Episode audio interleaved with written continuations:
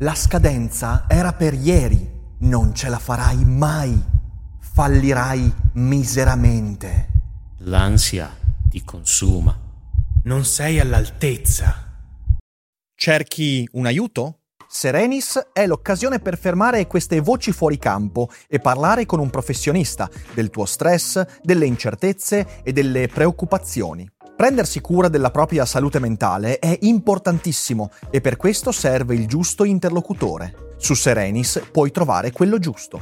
Serenis è una piattaforma per il benessere mentale e una tech company che rispetta l'autonomia dei terapeuti e adotta un approccio serio ed empatico verso le tue necessità. Sei uno studente incerto, un professionista vittima di grande stress o una persona che fa fatica a costruire buone relazioni? La filosofia ti può dare un aiuto, ma Serenis è il compagno perfetto. E se usi il codice che trovi in descrizione, potrai iniziare il percorso oggi a un prezzo convenzionato.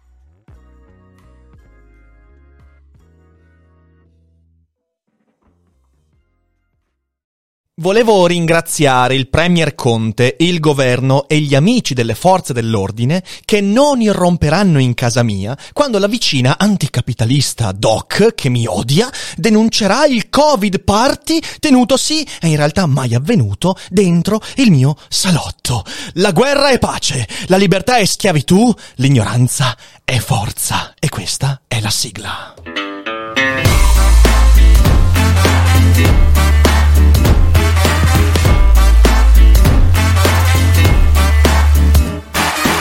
Sei su Daily Cogito, il podcast di Rick Dufer. E chi non lo ascolta è cibo per gli zombie. Questa è la mia tazza, dentro c'è vodka perché per dimenticare le fandonie viste, lette, sentite in questi giorni ci voleva qualcosa di forte.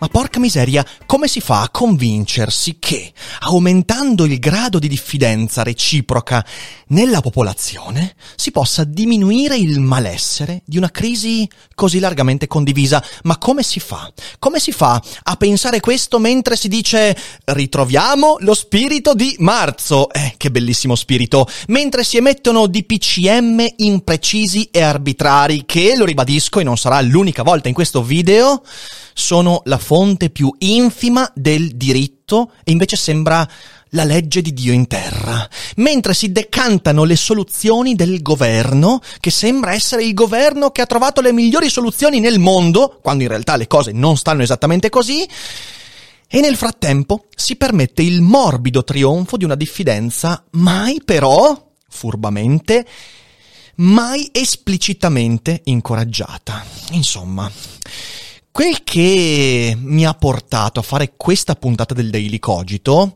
è un discorso che ho già fatto qualche mese fa, quando feci un altro episodio sul senso di colpa come metodo. Parlai di Nietzsche, della religione, del peccato originale e di come la gestione mediatica e politica della prima ondata Covid fosse basata sul senso di colpa, il senso di colpa se sei uno che vuole andare fuori a correre, il senso di colpa se ti metti in spiaggia a prendere il sole, il senso di colpa se non sottostai pedissequamente a ogni decisione, non importa quanto folle, non importa quanto immotivata, non importa quanto arbitraria, dovevi sentirti in colpa. E Nietzsche, sapete, Nietzsche eh, ci, aveva, ci aveva visto molto lontano e ben giusto, perché il passaggio successivo al senso di colpa è l'istituzionalizzazione dei piccoli inquisitori che sparpagliano uno, paura e due, diffidenza. E allora mi chiedo, con questi inquisitori, con questo senso di colpa, con questa diffidenza generalizzata, come si fa così a trovare lo spirito comunitario che dovrebbe aiutarci ad affrontare la situazione? In realtà siamo verso una logica della prima scialuppa di salvataggio disponibile. È uno, un fuggi-fuggi, uno scappavia, un fottitene perché tanto a te andrà meglio se fai prima, perché questo è lo spirito, altro che lo spirito di marzo che in realtà era comunque uno spirito di questo tipo. Oltre a tutto questo, da settimane siamo sballottati fra Faccio un breve elenco perché, perché le cose secondo me vanno elencate in modo ordinato. Siamo sballottati fra 1. Dichiarazioni imprecise e confuse, contraddittorie fra un politico e l'altro, un ministro e l'altro e via dicendo. Quindi dichiarazioni in cui ti trovi a dire ok ma chi è che c'ha ragione? Il governatore della regione, il premier, il ministro, il giornalista, l'esperto, il... E sono tutte dichiarazioni confuse su cui nessuno sembra essere d'accordo. Assembramenti sì o no, quanti, in quale occasione, a quale distanza. E le feste private sì o no, con denuncia, senza denuncia, denuncia il cittadino comune, denuncia la polizia, ti arriva la polizia in casa. No, non ti arriva la polizia in casa e via dicendo. Stare in piedi fuori dai bar o no? Ok, ma a quale distanza? Con la mascherina o no? E cosa devo fare se devo finire di bere la birra? Vado dentro? Non è peggio dentro, visto che c'è più assembramento? Boh. Mascherine sì o no e perché per strada se ho 4 metri di distanza da chiunque e via dicendo. Quindi dichiarazioni imprecise e confuse. Due, non meno, pe- non, non, meno, non meno grave, propaganda governativa spudorata, in cui ci sono titoli di giornali che dicono senza nessun numero, nessun dato, miglior gestione Covid. La seconda ondata l'Italia forse se la risparmia e via dicendo. Anche se il merito in realtà della gestione eh, non va al governo che ha fatto un pessimo lavoro sulla gestione del tracciamento, un pessimo lavoro sulla comunicazione, un pessimo lavoro legislativo, un pessimo lavoro da mille punti di vista, no? Anche se il merito, dicevo, va dato ai medici, che tutti quanti a marzo dicevano gli anceli, i piccoli anceli, e adesso invece tutti si dimenticano che se la seconda ondata potrebbe forse non essere grave come la prima, è solo perché i medici hanno imparato a trattare meglio il virus, hanno imparato a trattare meglio i sintomi, hanno creato un ambiente e non certo per merito del governo che mentre questi medici si facevano un culo così, uno continuavano la loro propaganda e via dicendo, e due buttavano i soldi in Alitalia e via dicendo perché era, era meglio così, ok? Quindi di cosa stiamo parlando? Propaganda, la propaganda di Arcuri, commissario cosmico, che manco Galactus praticamente, anche se la gestione delle scuole è stata disastrosa, anche se questo tizio ha dovuto riscrivere tre volte il bando per i banchi e ancora ci sono situazioni disastrose nelle scuole, anche se nessuno sa bene come agire nelle scuole e io ho dei nipoti a scuola e so quali sono le situazioni in cui non puoi neanche scambiarti una penna, ma come no? Non basta un po' di disinfettante e via dicendo no, mi raccomando, se non hai la penna non scrivi per tutto il giorno, roba veramente fuori di te testa, dovuto sempre alla confusione delle dichiarazioni, delle decisioni assolutamente astruse, prive di motivazioni, e la trasparenza di Arcuri buttata nel cesso, quando qualcuno gli ha detto Arcuri, ma che ci mostri? Ci mostri i criteri di selezione per quelli che hanno vinto il bando? No, smettete di fare polemica e lasciateci lavorare. E con questo lasciateci lavorare abbiamo costruito un intero ecosistema di stronzate incredibili. Terzo punto, DPCM presentati come cose incredibili, paventati e mai visti, perché da settimane sentivamo questo DPCM, DPCM, DPCM, che lo ribadisco è la fonte di diritto più infima che si possa immaginare, paventati, paventati, paventati, doveva arrivare tre settimane fa, poi due settimane fa, adesso finalmente è arrivato e guarda te, il DPCM è scritto in modo confuso, ma avete provato a leggervi questo DPCM? La parte sui matrimoni è qualcosa di devastante e io peraltro mi sono sposato proprio giusto in tempo, sospettando questa cosa che sarebbe successa. È scritto da non si sa bene quale sgrammaticatura proveniente da quale universo, quindi rimangono scritti in modo confuso e scritti male. Due, rimangono una fonte infima di diritto che però viene presentata come regola divina in terra, come se fosse più importante della Costituzione e a questo poi ci arriviamo, non preoccupatevi. 4. Il ricorso al tutti contro tutti, in cui 1. Di volta in volta si sceglie il nemico più comodo per assembrarcisi contro, ma non fisicamente, intellettualmente. La logica del branco, una volta contro i runner, una volta contro quelli che fanno le feste in casa, come se fosse, oddio santo, le feste in casa, ma stiamo scherzando, e poi contro i commercianti, e poi contro, contro tutti, il nemico che di volta in volta diventa lo spauracchio contro cui assembrarsi, e poi si incarica il cittadino di denunciare i supposti illeciti. речити Ma come si fa a chiedere una cosa del genere? Siamo in una logica di panopticon in cui ogni singola persona potrebbe diventare la causa di rogne inenarrabili. Inenarrabili! Perché io non oso pensare cosa potrebbe succedere se il vicino che ti sta sulle balle dice alla polizia che tu hai avuto un incontro in casa e tu in realtà c'hai il covid. Ok, volete vedere cosa succede in questo caso qua? Volete vedere con il clima che abbiamo cosa potrebbe succedere? Basta soltanto che il governo dica i cittadini denuncino. Speranza ha detto noi speriamo che i cittadini possano rendere edotte le forze dell'ordine che salutiamo di fronte a questi casi. Ma come si fa in un clima del genere a dire o anche solo pensare una cosa simile? Si scarica la responsabilità sul cittadino che però, che però non ha mai avuto chiare indicazioni e le motivazioni di certe decisioni ormai neanche ce le chiediamo più. Ma voi vi rendete conto cosa succede quando tu metti l'arbitrarietà della legge di forma infima con la poca chiarezza dell'esposizione, con le regole sempre sfumate e mai veramente chiare e definite, e tu dai la responsabilità della denuncia ai cittadini. E in tutto questo dovremmo stare tutti zitti e obbedire, anche se, uno, è chiaro che il governo non ha seguito le indicazioni del CTS, Comitato Tecnico Scientifico, a maggio. Questa cosa è venuta fuori, alcuni ne hanno parlato, nessun altro. È venuto fuori una serie di documenti che dimostra come il governo ci diceva e i giornali dicevano secondo le indicazioni del CTS e poi in realtà non è stato così. Però tutti se ne sono dimenticati. E allora sulla base di cosa? Sulla base delle conoscenze che Arcuri ha della biologia molecolare? Ma che cavolo succede? Nessuno ne parla più. Quindi è chiaro che non c'è stato veramente un tentativo di seguire le indicazioni. Le regole sono fumose, non si capiscono, non si capiscono e danno adito a una montagna di interpretazioni e lo ribadisco, quando la legge è interpretabile, l'autorità diventa infima e ovviamente va a inserirsi in modi veramente deliranti. Inoltre il cittadino viene trattato, questo mi fa molto ridere, come un bambino senza razio- raziocinio quando si tratta di indossare la mascherina.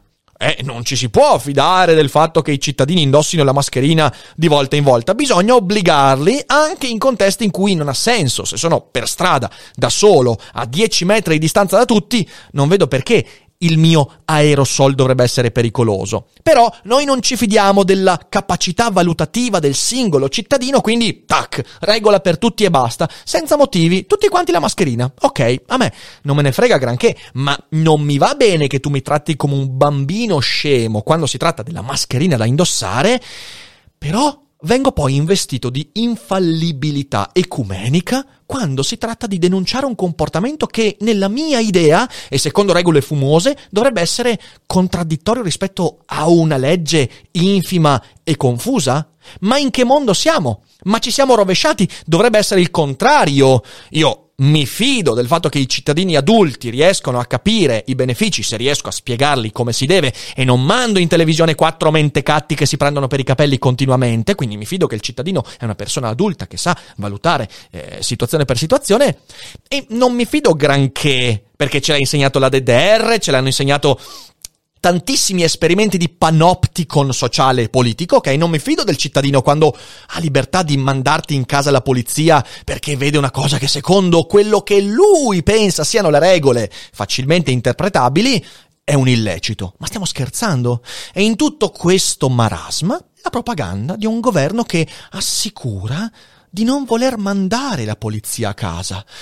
Ah, grazie, governo Conte. Solo che, solo che, non potresti comunque farlo a fronte di tutti i DPCM, perché se io leggo l'articolo 14, il 14 della Costituzione c'è scritto il domicilio è inviolabile, non vi si possono eseguire ispezioni o perquisizioni o sequestri se non nei casi e modi stabiliti dalla legge secondo le garanzie prescritte per la tutela della libertà personale. Articoli 13, 111,2. Gli accertamenti e le ispezioni per motivi di sanità e di incolumità pubblica o ai fini economici e fiscali sono regolati da leggi speciali. E il DPCM rispetto a questa roba è carta igienica. E tu non è che puoi con un DPCM decidere se mandarmi la polizia. Non lo puoi fare perché sei anticostituzionale. Però abbiamo creato un sistema mediatico che ormai ha portato i DPCM ad essere sicuramente superiori a qualsiasi altra legge ordinaria, speciale della Repubblica. Chi se ne frega, chi l'ha pensata e per quali motivi. I DPCM sono la cosa migliore. Tutto questo in mezzo a una propaganda di un governo che, e qui lo dico, e mi rammarico e mi vergogno un governo che sta giocando mediaticamente sull'ignoranza e la paura proprio come un romanzo orwelliano qualsiasi. E a me questa cosa non sta più bene. Sì, sono incazzato, sì, ho perso il controllo perché siamo di fronte a qualcosa di molto, molto rischioso, molto grave, che va affrontato con serietà e coloro che sono al comando ci trattano come bambini che però hanno il giusto potere di denunciare gli altri bambini quando conviene per lavarsi la coscienza e la responsabilità. Io da cittadino raziocinante, pensante e responsabile chiedo più chiarezza e meno paraculaggine politica e mediatica, basta, il governo sta lì per prendersi le responsabilità di decisioni ben delineate, concordate e chiare più diritto e meno arbitrio, basta di PCM, basta qualcuno dica a questi signori che non è possibile andare avanti in questo modo con cose scritte dal cugino di Di Maio in qualche momento di ubriachezza, non può essere così. Più fiducia, nei confronti dei cittadini e meno scaricabarile. Se ho sfiducia nei cittadini, ce l'ho sempre. E allora fate uno stato di polizia. Basta, stop, chiudete quello che volete chiudere, senza star lì a dire, eh, però qui non mi fido, ma lì sì, perché? Perché mi conviene. No, basta, non è possibile. Si crea la guerra di tutti contro tutti, un sistema di diffidenza generalizzata che fa male a tutti quanti. Infine, più responsabilità e meno propaganda. Per favore, ma io mi rivolgo anche anche ai giornalisti, ai media, ai giornali. Basta con questa propaganda, non se ne può più. Ci vuole un po' di voce plurale e non è che se uno fa polemica allora non vuole veder lavorare la gente che cerca di risolvere le situazioni che mettono in pericolo la vita degli altri. Non è questo che sta succedendo, è un'altra cosa. È un'altra cosa e se non cominceremo a cambiare registro, rischiamo, rischiamo di uscire perché ne usciremo dalla situazione Covid, ne usciremo nel momento in cui ci sarà il vaccino, eh, quando politicamente cambieranno delle cose, ne usciremo, sarà fra otto mesi, fra un anno, fra quattro anni, non lo so, ma ne usciremo, solo che seguendo questo trend ne usciremo peggiori di prima. E allora lì, che siamo vivi, morti, contagiati, infetti o meno, il virus avrà vinto perché si sarà trasformato da un virus del corpo a un virus della mente e sinceramente questa cosa è il pericolo più grande che stiamo vivendo. Quindi cerchiamo di discutere come si deve di questi problemi. E se mi sono un po' infervorato, mi dispiace, ma io ci tengo a quello che sta succedendo, perché ci tengo alla mia vita, alla mia attività, alle persone che mi stanno intorno e ci tengo anche a questo paese dove, sai, un giovane di 33 anni, perché sono ancora giovane, cerca di fare delle scelte che designino un futuro percorribile. E io in quello che sta succedendo non vedo molto futuro, o perlomeno lo vedo, ma è un futuro in un altro luogo, quando si potrà trovare un altro luogo. E io sono innamorato del mio paese e vedere che è gestito così, con i glutei politici, un po' mi fa incazzare. Spero però che la mia incazzatura non abbia soverchiato il tipo di messaggio che ho cercato di mandare. Se è così, provate a fare un bel respiro e riascoltare il video togliendo di mezzo tutta questa parte emotiva che non ho potuto frenare. Mi dispiace, ma eh, sono, sono, sono fatto così io. E condividete il podcast, il video, fatelo conoscere a quanta più gente possibile, ovviamente avviamo una conversazione e speriamo che qualcuno colga questi inviti e se non saranno quelli del governo, quelli che decidono, che sia la maggior parte delle persone che vivono in questa situazione. Perché soltanto non diffidando gli uni degli altri e ragionando come se tutti quanti fossero creature pensanti, potremo fare qualcosa anche dopo che avremo superato questo, questa grave crisi. Ce la facciamo? Io spero di sì. Lavoriamo insieme in questo, verso questo obiettivo. Grazie per l'ascolto, condividete, fate conoscere dei licogiti a quanta più gente possibile e noi ci rivediamo ovviamente in live su Twitch con la prossima puntata e poi su Spotify, YouTube e non dimenticate che non è tutto noia ciò che pensa.